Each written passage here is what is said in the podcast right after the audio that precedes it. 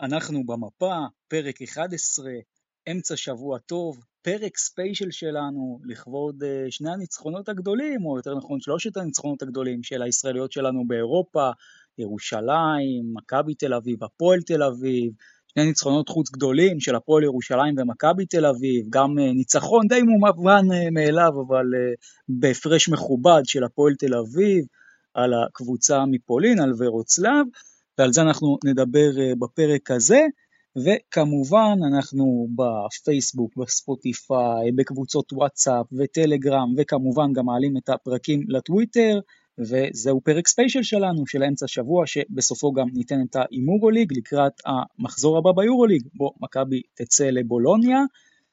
ערב טוב יועד, ערב טוב אופק. ערב טוב, איזה יום, אה? איזה יום. איזה יום, איזה ערב, איזה לילה. עמוס, עמוס בהרבה כדורסל, יש הרבה על מה לדבר, וזה גם הסיבה שהחלטנו להקליט הפרק הזה. הרגשנו חובה. כן, כמות הזיפזופים שהיו הערב הייתה גדולה, באיזשהו שלב הממיר קצת נתקע. כל שנייה, קצת, קצת למונדיאל, קצת, קצת לירושלים, קצת להפועל תל אביב, קצת למכבי, קצת... כן, לגמרי. כן, חד משמעית. מי שאוהד ארגנטינה, בכלל היום היה יום מאושר שלו, אבל בואו ככה נתקדם לעבר הפינה הראשונה שלנו, כותרות כרגיל. אז אני אתחיל עם הכותרת שלי, זאק הנקינס, חברים, אני כבר, אני חושב שהשתמשתי בכותרת הזאת פעם, אבל אני חייב שוב, כי באמת מדובר באחד השחקנים המוכשרים, שפשוט נחתו בישראל בשנים האחרונות, ואנחנו רואים את זה משבוע לשבוע. מה שזאק הנקינס עשה היום בגרמניה, זה לא פחות ממדהים. הבן אדם עולה לשחק עם מסכה, אין לו שדה ראייה, הוא מוגבל לגמרי בתנועה שלו, והוא פשוט שולט מתחת לסלים, בהגנה, בהתקפה, לוקח את כל הכדורים החוזרים, כשחבריו לקבוצה מחטיאים הוא מתקן בדנקים, פשוט אפילו לא לוקח את הכדור, פשוט מטביע בחזרה את הפולו, זה פשוט שחקן מדהים, והפועל ירושלים לדעתי בשלב הזה צריכה להבין שיש לה נכס ביד, כי זה שחקן שכולנו יודעים, שאם הוא לא פציע, אז הפועל ירושלים לא מחתימה אותו, כי השחקן הזה כנראה משוטט איפשהו ביורוליג או במקומות אחרים עם יותר כסף, והפועל ירושלים צריכה להבין שיש לה פה הזדמנות, וזה לדעתי גם הזמן של הפועל ירושלים להחתים את זאק הנקינס לעוד עונה, לא לחכות לסיום העונה, אחרת הוא פשוט לא יישאר פה לעוד שנה, וזה אחד הנכסים המשמעותיים של הפועל ירושלים, לא רק השנה אלא בשנים האחרונות.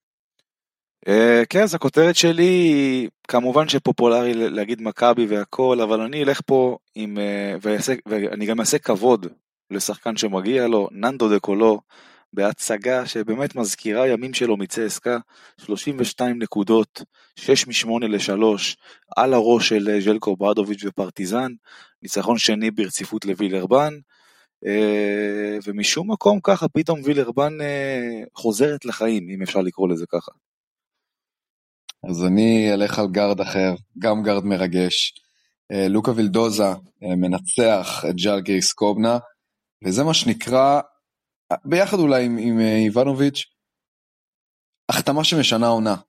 כלומר, לוקה וילדוזה הפך לבעל הבית, ביחד עם נדוביץ' כמובן, שישאר רק בריא, באמת לבעל הבית העיקרי של הכוכב האדום בלגרד, ותצוגה ענקית שלו היום, עשרים ושבע נקודות, ארבע חטיפות ושני סלי קלאץ' גדולים שפשוט רצחו את המשחק. איזה החתמה. ואיזה כיף שהוא חזר אלינו, איזה כיף שהוא חזר אלינו, כי הוא שחקן שכיף לראות באירופה, ומה היה אם, אם הוא היה נוחת בתל אביב? כן, אה? איזה כיף, אני לא יודע אם זה כיף, אבל אתה יודע, כ- כצופה כדורסל ברור שזה כיף, אבל כאוהד שאמור לשחק נגדו, אני לא יודע כמה זה כיף. אתה מבין? לא, סטרייק של שישה ניצחונות לכוכב. כשחקן מכבי. כן, שישה ניצחונות לכוכב. בפרק הקודם אמרנו חמישה, היום זה כבר עלה לשש. ווואו, באמת, שינוי מאה ושמונים מעלות של הקבוצה הזאת. כן, בואו נחזור רגע לזירה הישראלית. אז הפועל ירושלים יוצאת לגרמניה, לא רבים האמינו שהפועל ירושלים תחזור עם ניצחון, כי לודוויגסבורג היא באמת קבוצה טובה, קבוצה מאומנת, זה בדיוק סוג הקבוצות שאומרים עליהם קבוצה מאומנת, והפועל ירושלים צריך לומר, במשחק שהיא מתחילה אותו טוב, לאט לאט מאבדת את ההפרש, לודוויגסבורג לאט לאט גם משתלטת על המשחק הזה, לא מצליחה להוביל, אבל התחושה גם ברבע השני, גם ברבע השלישי, הייתה שהפועל ירושלים ככה ממש על הקסקס נשארת במשחק הזה, ושזה קצת יותר אולי אפילו בידיים של הגרמנים, כל ירושלים דווקא מצליחה לקחת את היתרון, ואז ברבע האחרון דווקא הגרמנים פתאום עולים ליתרון של חמש, כבר הכדור אצלם גם ביד, ואז הפועל ירושלים, כמו שהיא כבר הרגילה אותנו השנה, מגלה הרבה מאוד אופי, עושה ריצת עשרים וחמש אחת עשרה, ואפילו ככה בסוף כבר מגיעה לסיטואציה שהיא חושבת על הפרשים, ניצחון ענק להפועל ירושלים. אני דווקא רוצה להתחיל עם נקודות שהיו פחות טובות במשחק הזה, שחשוב לשים לב, ואז כמובן נעבור לנקודות המצוינות שהפועל ירושלים הראתה לנו היום. אני אתחיל עם נקודה אחת, קודם כל לגבי אלכסנדר ג'יקיץ'. אם שמתם לב, אלכסנדר ג'יקיץ' בהתחלה הוציא את זאק הנקינס אחרי חמש דקות.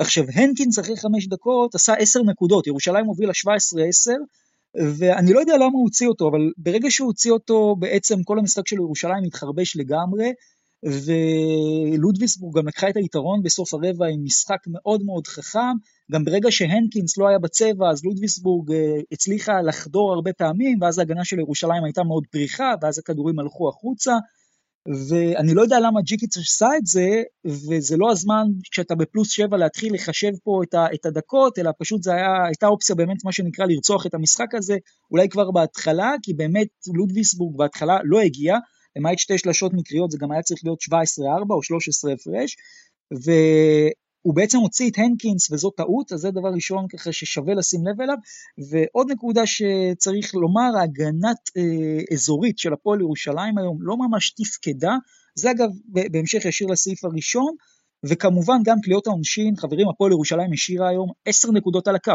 ארבע עשרה מעשרים וארבע בזריקות עונשין, אמנם שתי החטאות של הנקינס פעם אחת היא עשתה שלשה, אבל עדיין, גם אם זה שבע נקודות, זה לצורך העניין הנקודות שהיו חסרות לה, בשביל לנצח בפער של עשר הפרש, ובעצם גם להבטיח היום את המקום הראשון, אפילו אם הייתה קולעת ב-שבעים אחוז, היא הייתה עושה את זה, אבל מה לנו כי נתלונן, זה באמת on the side, כשהפועל ירושלים פשוט נותנת הצגה, קודם כל אופי, הרבה מאוד אופי במשחק של הפועל ירושלים, כמו שאמרתי, כבר היא בפיגור של חמש הפרש ברבע האחרון, לא עם הכדור, ולאט לאט חוזרת למשחק, לוקחת את היתרון, את ההובלה, ג'יקיץ' בסוף עשה ללודוויסבורג מה שהוא עשה למכבי תל אביב, משחק עם סגב והנקינס, זהו, התקפה לא יודעת מה לעשות, ובאמת הצגת אופי ענקית של הפועל ירושלים, הצגת אופי ענקית, אין לי דרך אחרת לומר את זה, זה מה שקרה בסוף, לא, לא אורגנו לראות מהפועל ירושלים, בואו נגיד את זה ככה, היא ידועה כקבוצה לוזרית, הפועל ירושלים של השנה פשוט ווינרית. כן, אפשר לקחת הרבה דברים מהמשחק הזה, אני חושב שהפועל ירושלים שיחקה בסך הכל כדורסל טוב, לודוויגסבורג היא קבוצה מוכשרת ועקשנית, Uh, כמעט לדעתי כל קבוצה אחרת uh, בליגת האלופות, uh, הייתה נשברת יותר מהר מלודוויסבורג, אבל היא כל הזמן, למרות משחק, משחק טוב של הפועל ירושלים, כל הזמן הציקה לה, uh, אני חושב שאנחנו, אפשר להגיד כבר על הפועל ירושלים, צחקתי עליה, צחקנו עליה, שהיא קצת אפורה וקצת uh, נגרית, אבל היא קבוצה מאוד מאומנת, uh, וזה הסגנון שג'יקיץ' אוהב, uh, והוא בא עם תוכנית משחק מאוד מאוד מסוימת, והיא עבדה לו בלא מעט חלקים לאורך המשחק, ובאמת האס הזה ברבע השלישי, באמת עם צמד הגבוהים של הנקיץ וסגב, באמת הוציא את הגרמנים מאיזון, באמת דומה למה שעשה מול מכבי, והוא מאמן יצירתי, הוא מאמן שיודע לרתום את השחקנים שלו, ולגרום להם לקיים, ולהוציא לפועל את התוכנית שהוא רוצה, וזה משהו מאוד מאוד חשוב להפועל ירושלים. איזה הבדל עצום אבל בין הפעם הקודמת ששני הקבוצות האלה נפגשו לבין הפעם הזאת, פשוט שמיים וארץ. פעם קודמת לודוויגסבורג בא לארנה, נתנה עשרים במשחק שכבר היה ג'ארבג' אחד גדול מההתחלה, פה אתה ראית שזה כבר יחסי כוחות שונים לגמרי, הפועל ירושלים פשוט השתפרה בהרבה מאז, וככה אתה, ככה כאוהד של קבוצה מסוימת, אתה רוצה לראות את הקבוצה שלך משתפרת מרגע לרגע, כמובן כמו בעונה כזאת שזה היה סוג של בנייה מחדש, וזה מה שקרה, אתה באמת בהחלט אפשר לראות שיפור בהפועל ירושלים מרגע לרגע, ממשחק למשחק, ועל זה אני מדבר, וכאן מגיע הקרדיט לג'יקיץ'. עיקר השיפור הוא התקפי, עיקר השיפור הוא התקפי, פתאום רנדולף מגיע, פתאום קרינגטון מגיע, כן, אה, כן. זה מה שהפועל ירושלים רצה לראות מהם. חד משמעית, פתאום הכל שוטף, שחקנים אה, למדו להכיר יותר אחד את השני, אה, כל העסק, כל העסק פשוט עובד עכשיו אה, טוב מאוד בשביל הפועל ירושלים, וככה אני מאמין ג'יקיץ' רצה לראות את הקבוצה שלו משחקת. כן, ומי היה מאמין שבסופו של דבר אנחנו מדברים על הפועל ירושלים כפייבוריטית לסיים ברשות הבית הלא פשוט הזה, גם כן. כשהפועל הוגרלה ידענו שזה לא הולך להיות הליכה בפארק, ובטח בטח, בטח אחרי תחילת העונה אמרנו שהולך להיות, אוכלים לאכול הרבה מרורים בשבועות הקרובים, והנה הולכים כנראה לסיים ראשונים. כן, המשחק בטורקיה זה משחק באמת על כל הקופה, זה המפתח באמת שיכריע את המשך העונה של הפועל ירושלים, כי זה יכול באמת לסדר אותם מאוד. זוכרים מה היה משחק קודם מול לודוויגסבורג, כמה ירושלים עשתה לשלוש? אחד, אחד ממשהו, אחד ממשהו. אחד מ-עשרים וארבע, לדעתי זה שפל מפעל, היום היא כבר עושה תשע מ-עשרים ואחת, שזה ארבעים ואחד אחוז, יפה, לא? זה שיפור משמעותי, גם לשתי נקודות היא קולעת ב-שישים אחוז, בכלל יש פה שחקנים שעשו אפגרייד מאוד מאוד משמעותי, מאיריס אגב את התנופה שלו התחיל במשחק הקודם מול לודוויגסבורג, הוא היה אז היחיד שתפקד, אבל גם היום אתם רואים את מאיריס, פתאום הוא נושא שלוש עשרה נקודות, עם שש משבע לשתיים, זה נתונים שהפועל ירושלים לא הייתה רגילה אליהם, וגם את הנקינס יש לו את ה-תשע משלוש עשרה לשתי נקודות, כלומר הפועל ירושלים היא מאוד חזקה בצבע, אבל גם חברים לשלוש נקודות, בסוף ספידי ספינט עושה שתיים מחמש, שזה בסדר גמור, זה ארבעים אחוז, יש לכם את קרינגטון שעושה שתיים משש, קורנליוס עשה שלוש מארבע, כלומר בסוף הפועל ירושלים מצליחה להביא את הגארדים לידי ביטוי, מצליחה להביא את השחקנים הגבוהים, ושאלה לי אליכם, מה אתם אומרים על ספידי סמית? כלומר, בתחילת העונה זה נראה רע מאוד, אבל פתאום הבן אדם הופך למבוא לדאבל דאבל למשחק. גם ספידי סמית, גם ספידי סמית, מעבר לכל הפן הקבוצתי והכל, גם הוא ידע להשתפר ולהתקדם ככל שהעונה מתקדמת, וככל שהוא מכיר יותר את השחקנים שאיתו, וגם את המאמן שלו. הוא גם עשה שינוי מאוד רציני. תבינו רגע כמה ספידי סמית והנקינס היו טובים היום. סמית משחק שלושים ואחת דקות, בדקות שלו ירושלים פלוס שבע עשרה, זה אומר שתשע דקות שסמית לא משחק, ירושלים מינוס אחת עשרה, הנקינס שיחק שלושים ושתיים וחצי דקות, ירושלים בדקות האלה פלוס עשרים ואחת, ושבע וחצי דקות שהנקינס נחה לספסל ירושלים במינוס חמש עשרה, זה נתונים מטורפים והם ברומטרים משמעותיים. הנקודה היחידה שאני ככה אשאל אתכם לסיום, שאולי טיפה מעיבה על העסק, ואולי גם הרש הפועל ירושלים עדיין לא עד כדי כך מלוטשת עד הסוף, זה שהיה מהלך בסוף שספידי סמית קיבל ממש מתנה, היה מינוס שש, היה צריך להגיע ל-עשרה הפרש, והוא קיבל שלוש זריקות, ולא הייתה שם הוראה להחטיא את הזריקה השלישית, אמנם הוא החטיא גם את הזריקה הראשונה, אבל בכל מקרה היה צריך להחטיא את הזריקה השלישית, לנסות לקחת ריבאונד וללכת לשלוש, מה, פשוט הפועל ירושלים לא האמינה שהיא תגיע למצב כזה, אז לא תרגלו את זה? לא יודע אם זה חוסר מוכנות בהכרח, אני חושב שזה מסוג הדברים שלא יודע, אני, האמת שהיה צריך לקפוץ שם איזה, איזה איש על הספסל שיזכיר לה, לכל, ה, לכל מי שעל המגרש שזה המצב, אבל אני חושב שיעזוב, זה, זה פרשוניות לאחרי המשחק, ניצחון חוץ גדול של הפועל ירושלים, נותן לה הרבה מאוד ביטחון והרבה מאוד נחת לקראת ההמשך, בטח אם היא תסיים ראשונה בבית, לא נורא. כן, רצו סך הכל שיהיה על מה לשחק בטורקיה. זה טוב, זאת הפועל ירושלים, באמת ניצחון גדול ומרשים, מאזן נהדר ארבע אחת, מובילה את הבית, ומפה אנחנו נעבור להפועל תל אביב, שאומנם לא כמו הפועל ירושלים ומכבי תל אביב, היא לא השיגה איזה ניצחון חוץ גדול, היא לא באה עם הגב אל הקיר, לומר את זה ככה, אבל היא כן הרשימה אותנו היום, גם אם זה מול נמושת הבית, מול ורוצלאב, נותנת אה, משחק לפנתיאון, שלושים הפרש, נותנת בראש, ג'ייקובן בראון, דברו איתי, נפצע במהלך המשחק, מה, מה קורה איתו? כן, זה היה סוג של פציעה סטייל ז'יז'יץ' בראש, שם אנחנו כמובן מאחלים לו החלמה מהירה, ומקווים מאוד שהוא יחזור לעצמו כמה שיותר מהר, ובקשר למשחק, אתה יודע, אין הרבה כל כך מה לפרט, די, הניצחון הזה של הפועל תל אביב היה די ברור מההתחלה, כמובן שלושים הפרש, תצוגת תכלית, כולם, כל מי ששיחקים אתה היה טוב, אפילו אדם אריאל, שבע עשרה נקודות ב-שש עשרה דקות עם חמש משמונה לשלוש, שחקן שכבר היה דיבורים על לשחרר אותו, רק ש, שתבינו עד כמה זה הזוי, וכן אין ספק שאם יש משהו שהפועל יכולה לקחת מהמשחק הזה, זה את ההרגשה הטובה, את הבוסט, את הקצת שמחה עכשיו, ואולי זה באמת יעזור להם לקראת המשך העונה.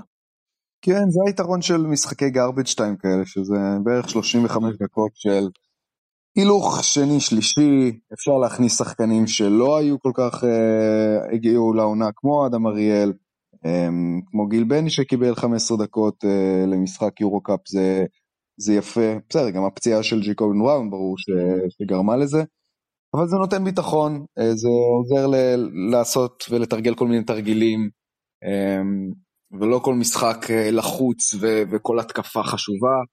עוד פעם, דיברנו על זה, הקבוצה הכי חלשה בבית, עדיין בלי ניצחון. אז כן, אחלה ניצחון של הפועל תל אביב, עם תצוגה התקפית ברמה גבוהה. לא נגיד ש...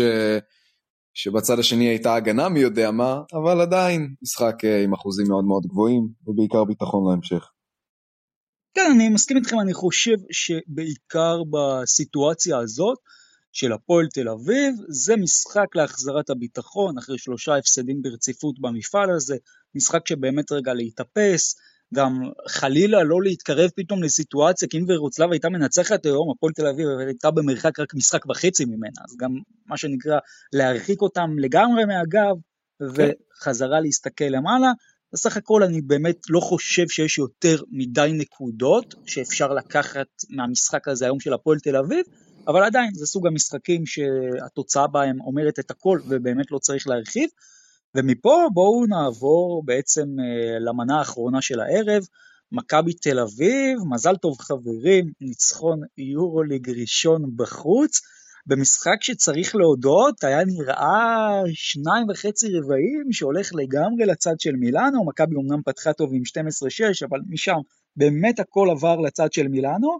התוצאה הייתה שישים ואחת חמישים ואחת, אם אני לא טועה, משהו כמו שלוש ארבע דקות לסיום הרבע השלישי, ואז פשוט מילאנו, עשתה מילאנו, והפסיקה לשחק, ולא קלה סל איזה שמונה דקות, והתוצאה הייתה שישים ושתיים שישים ואחת, ובעצם גם אז מילאנו קלה רק נקודה בשתי דקות הבאות, ומכבי רצה לריצת שמונה עשרה אחת, שישים ותשע שישים ושתיים, שבסופו של דבר נתנה לה את המקדמה לקראת הניצחון, למרות שמילאנו עוד איכשהו כאילו הספיקה לחזור, לא באמת, ברכות.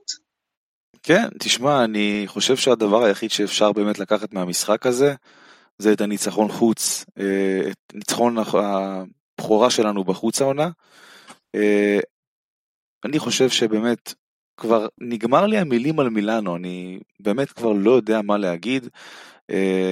אני חושב שהמשחק הזה לא הראינו איזושהי יכולת יוצאת דופן, זה פשוט היה קרב של, שבא להראות מי באמת הקבוצה פחות גרועה, אם אפשר לקרוא לזה ככה.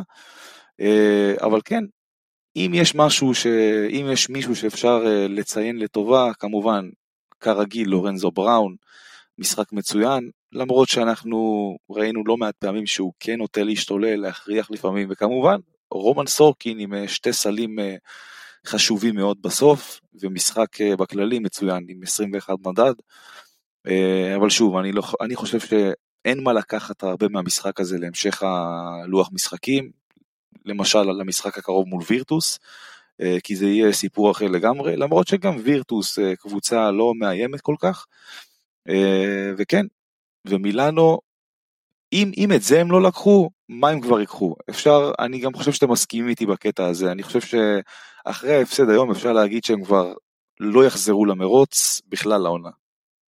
היו שריקות בוז בסוף, אבל כן. אני רוצה דווקא להתרכז במכבי, אתה דיברת על לורנזו בראון, האיש העיף שבע עשרה זריקות לשתי נקודות, ארבע זריקות לשלוש, עשרים ואחת זריקות מהשדה, ולפי הנתונים, אחד השחקנים כביכול הסוליסטים ביורוליג, כן? שלא באשמתו כמובן, אבל איך זה קורה?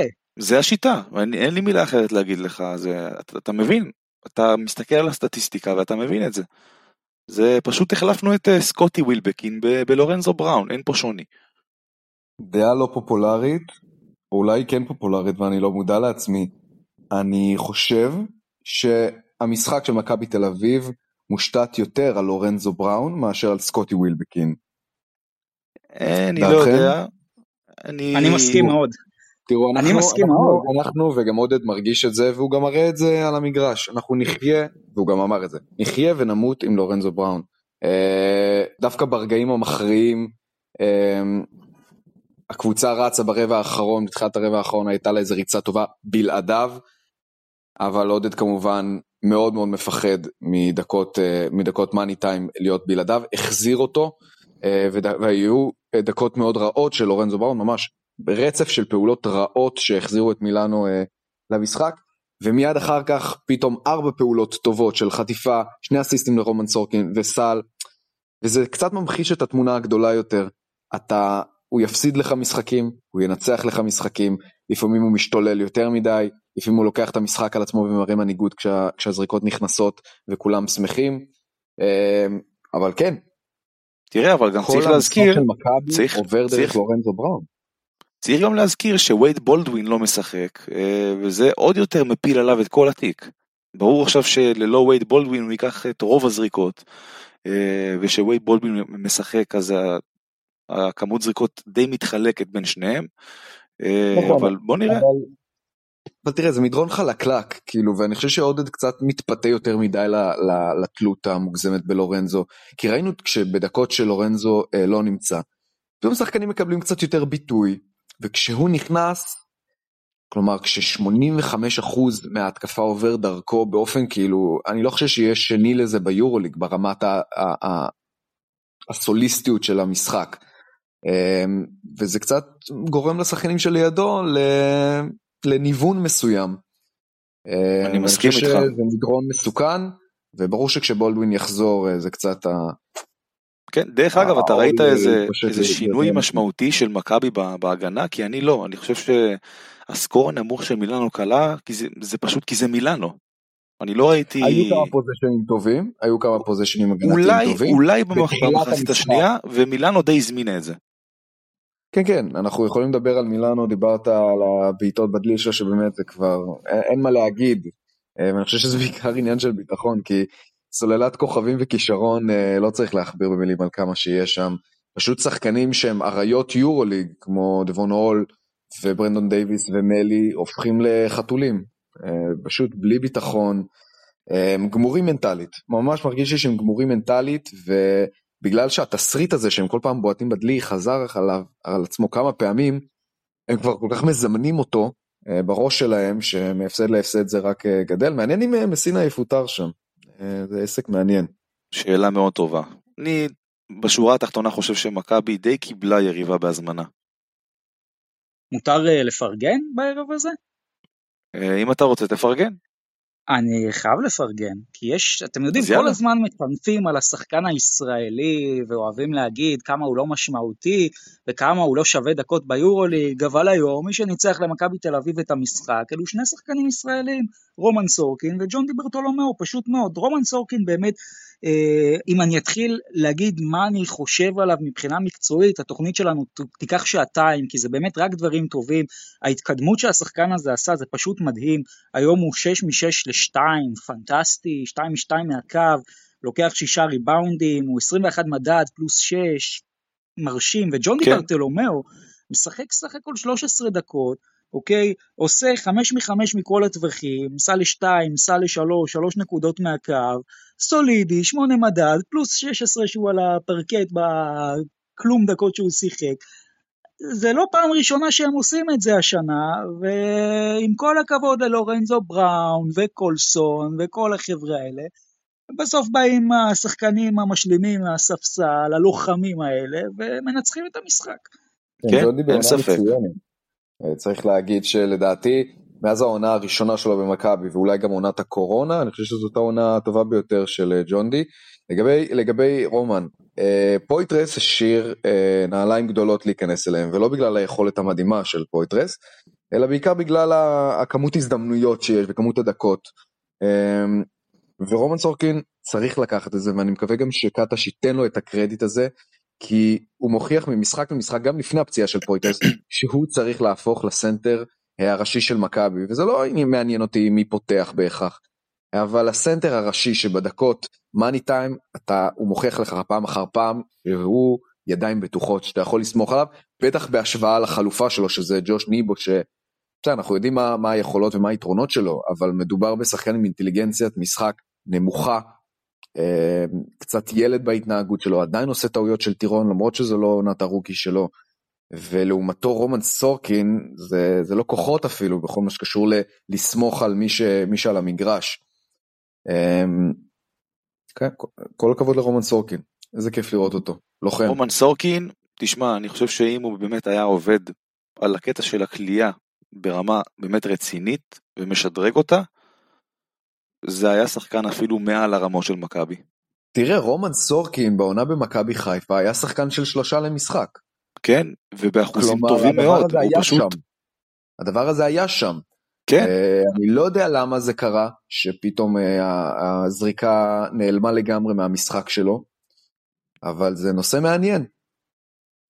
מעניין הוא, אני חושב שגם הביטחון שלו נמוך בזה, למרות שהוא לקח שלושה אחד במשחק, אבל גם בהשוואה לעונה שעברה, הוא לוקח פחות שלשות, הוא לוקח פחות זריקות. כן, העונה, העונה לגמרי, הוא פשוט מחק את, ה, את האלמנט הזה מה, מהמשחק שלו.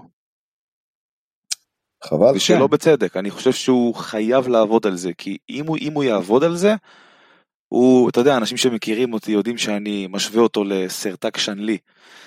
אם הוא באמת היה משדרג את זה, זה היה סרטק שנלי פאר אקסלנס, כאילו. חוץ מהאורך שיש לו, אבל אתה יודע, זה הדמיון, הדמיון ביניהם כל כך אה, מרשים, שבאמת, אתה מבין מה, מה אני אומר לך פה? גם אני... הדמיון וגם הדרך, כי גם שנלי הגיע ממעמקי הספסל של הנדולו, במשחק שהוא בכלל לא היה אמור לשחק, כן. כלומר, בסוף זה בהחלט יכול להיות סיפור יפה, אני רוצה אולי להתמקד איתכם בנקודה פחות חיובית או לא מובנת, דרון מיליארד היום מקבל רק תשע דקות, אנחנו מכירים את הסיפור בהמשכים הזה, מה קורה שם? לא ברור לי. זה לא שאדם מסיים מדהים. פתח מאוד מאוד לא טוב את המשחק, ניסה להכניס את עצמו, אבל גם איבד וגם החטיא שלוש זריקות לדעתי, הבינו שקטש הבין שזה לא הערב שלו. לא, לא ברור לי הסיפור הזה. לא ברור לי הסיפור הזה. זה לא פנקר שלו כמו לורנזו בראון, שביום טוב ביום רע אני הולך איתו. הוא יודע שהוא לא נותן הרבה חבל לדרון מיליארד, וכשהוא לא מגבה את זה בנקודות ובפעולות טובות על המגרש, אז הוא יושב על הספסל.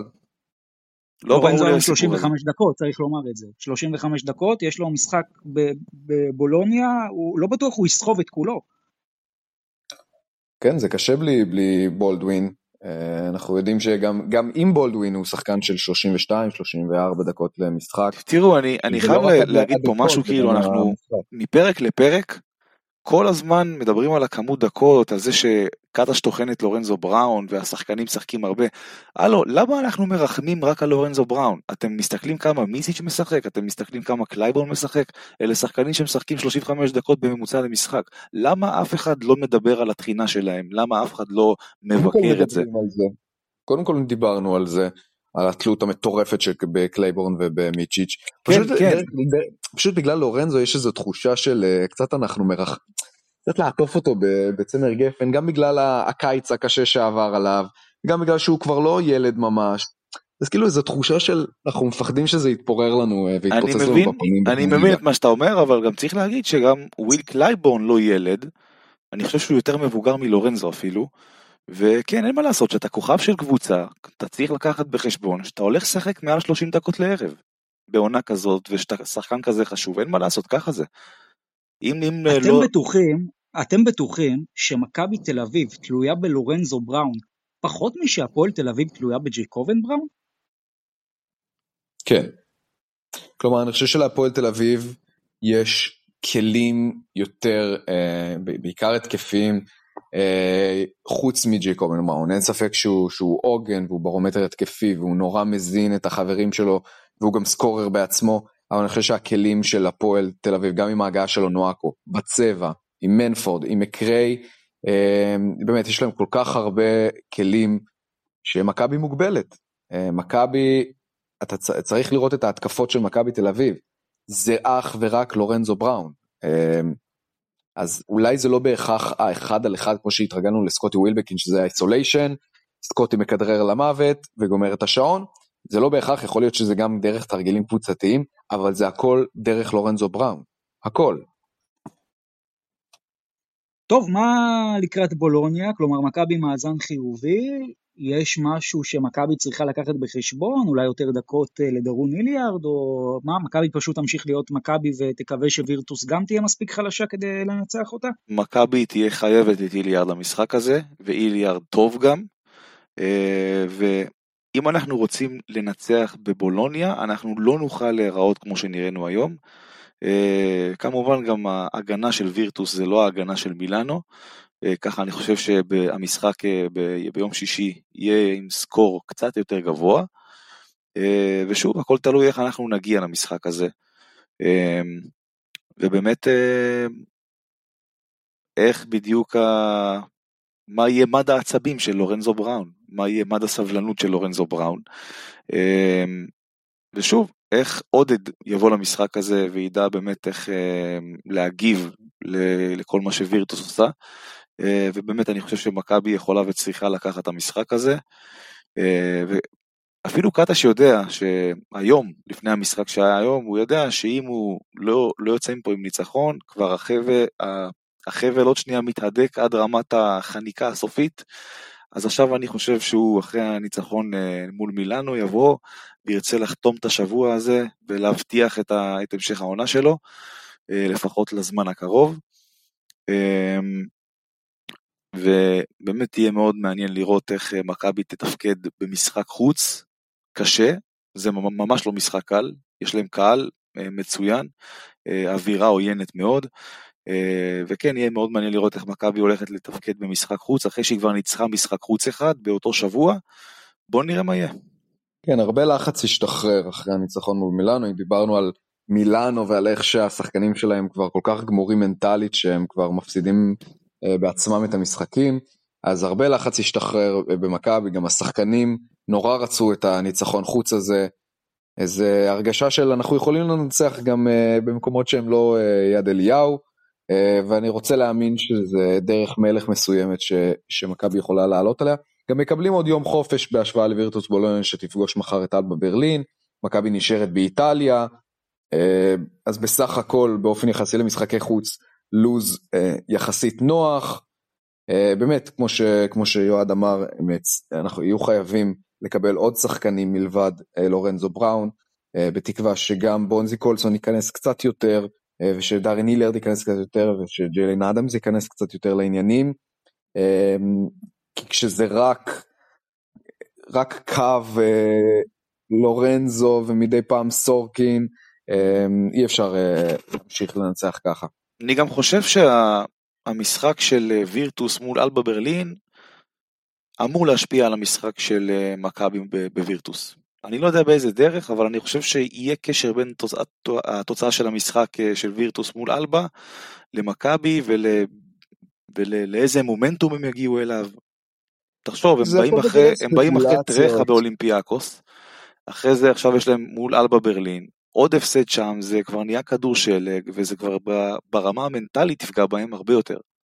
יכול להיות, אבל אז אתה תגיד אה, שאם באמת הם מפסידים לאלבה ברלין, אז אולי הם דווקא יבואו למכבי קצת יותר חדים, כי הם ירצו להוכיח, עוד פעם מול הקהל הביתי, לא יודע, זה ספקולציות, זה יכול ללכת לכל מיני כיוונים, אני לא יותר מדי... בשורה התחתונה אני טענתי שהמשחק מול אלבה ברלין, יכול להשפיע באיזושהי דרך על המשחק מול מכבי. כן, בהחלט הוא יכול להשפיע. בואו נעבור ככה לחלק האחרון, למה שקרה בשאר היורוליג.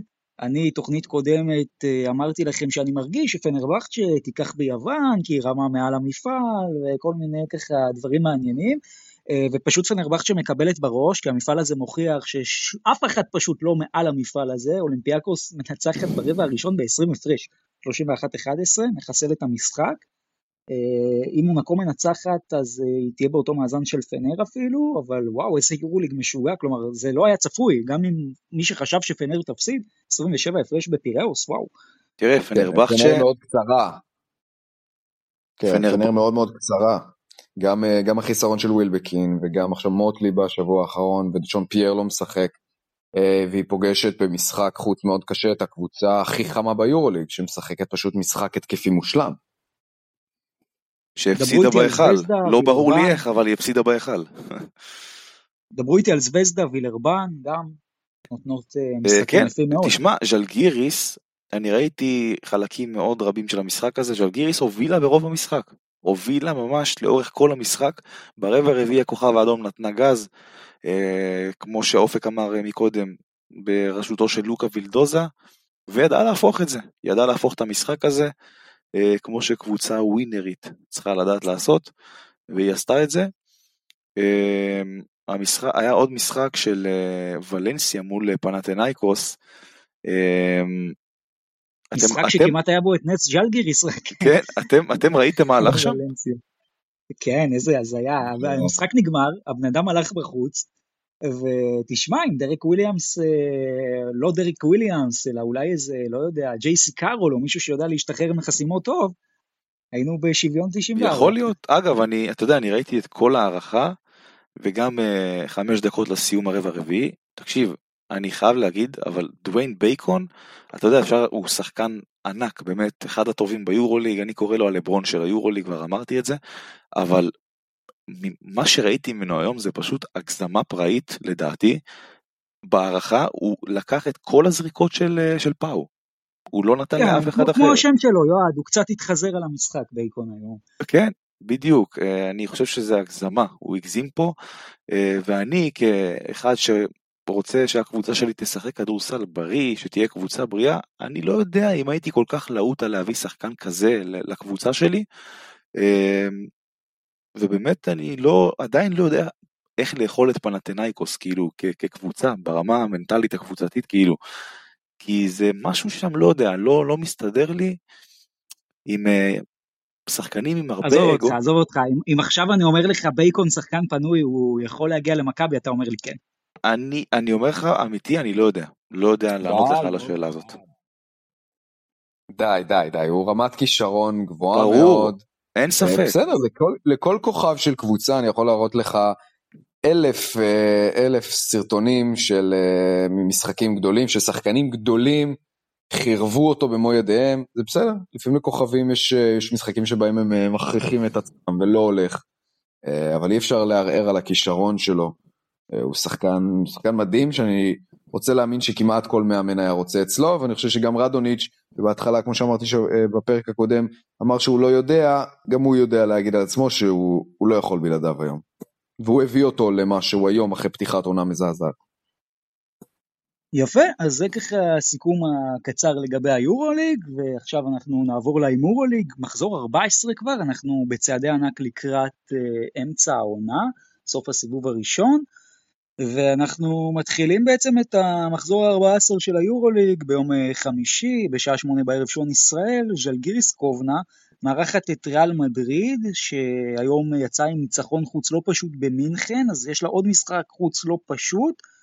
מי מנצחת במשחק הזה? ריאל מדריד. ריאל מדריד, כן. טוב, גם אני אלך עם ריאל מדריד, אבל לדעתי בקטן, כמו היום. כן. הכוכב האדום, מילאנו, ניצחון שביעי ברצף לכוכב, או שמילאנו איכשהו, מתישהו צריכה לנצח, לא? שביעי ברצף כוכב.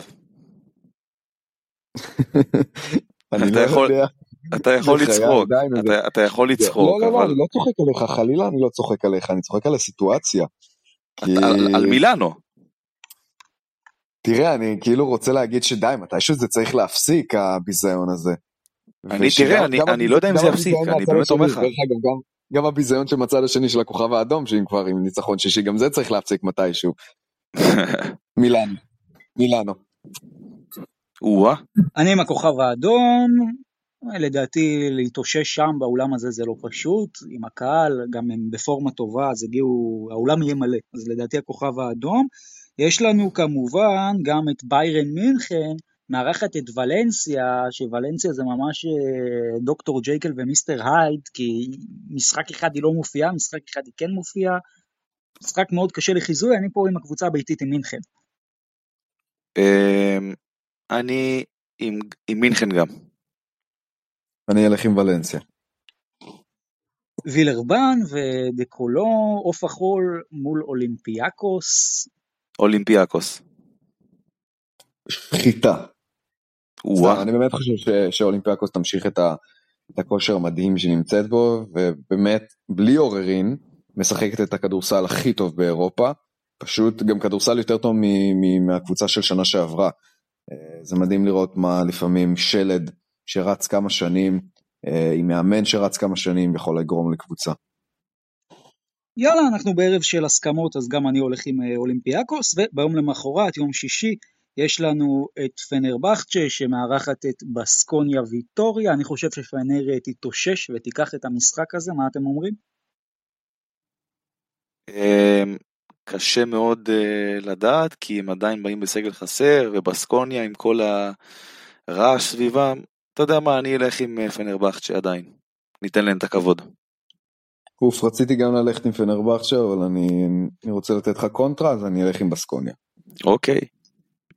והאמנה הישראלית, וירטוס בולוניה מערכת את מכבי תל אביב, לדעתי וירטוס תנצח, מה אתם אומרים? אופק, אתה עכשיו מתחיל. אין, אני חייב לדעת. זה כמו פוקר, אני נותן עליו ואתה משווה. קשה. אני יותר רואה את הסריטים בהם וירטוס בולוניה מנצחת את המשחק, אז אני אלך עם הראש ופחות עם הלב, ואני גם אלך עם בולוניה. אני גם אלך עם וירטוס, תופתעו לשמוע. חברים, יש פה יותר מדי הסכמות היום. יש לנו גם את uh, פרטיזן וזליקו וים הדר וכל האלה שמערכים את הנדולו אפס ורגינה תמן וכל החבורה הזאת. אני עם הנדולו. כמו שאופק אמר מקודם, שחיטה. כן, uh, הנדולו גם. ברצלונה ושרס מארחים את פנאתינייקוס. ברצלונה. כן, אני חושב שברצלונה וגם בהרבה, אני חושב שפנאתינייקוס תחטוף שם תבוסה, תבוסה קשה שתגרום להם לחזור ליוון עם הרבה, הרבה כאב ראש ושיעורי בית. כן, גם אני עם ברצלונה, ויש לנו את הכינוח מונקו מול אלבה ברלין, ולא יודע למה קופץ לי לומר אלבה ברלין, אז אני פשוט אומר אלבה ברלין. מעניין. מונקו. בית הלוי לדעתי. יש לאלבה ברלין לפעמים את המשחקים האלה בחוץ, פתאום איזה מחזור מתוך כמה שהיא מתפוצצת, אני חושב שזה יקרה שם. מעניין. האמת שאני חושב שהרבה באמת תלוי במשחק שלה מול וירטוס בולוניה. אחד מהם היא תנצח. כלומר, די, זה צריך להיעצר הרצף השלילי שנמצאת בו. אני חושב שאני אלך בכל זאת עם מונקו. אני גם עם מונקו. יפה, אז זה היה עם יורוליג למחזור ארבע עשרה, וכמובן תאמרו לנו בתגובות מה אתם חושבים, מה אתם מסכימים, מה אתם לא מסכימים, ונראה בשבת מה יהיו התוצאות, וכמובן אנחנו נהיה פה גם ביום ראשון כרגיל, עם עוד פרק שגם יסכם את המחזור ה-ארבע עשרה ביורוליג, את המשחק של מכבי בבולוניה, את המשחק של הרצליה מול וילנה, משחק מאוד חשוב שיהיה להרצליה, וכמובן אנחנו נתכונן גם לשבוע האחרון של ירושלים, חולון, הישורת האחרונה בליגת האלופות של פיבה, וכמו שאמרתי בתחילת התוכנית, אנחנו באמת בכל מקום מעלים את הפרק גם לספוטיפיי ולפייסבוק ולטוויטר ווואטסאפ וטלגרם, אז בואו, גם, גם באיילון על השלטים אנחנו נמצאים, ושיהיה לכולם המשך שבוע מדהים, ונתראה ביום ראשון חברים. שבוע מעולה חברים. ביי ביי.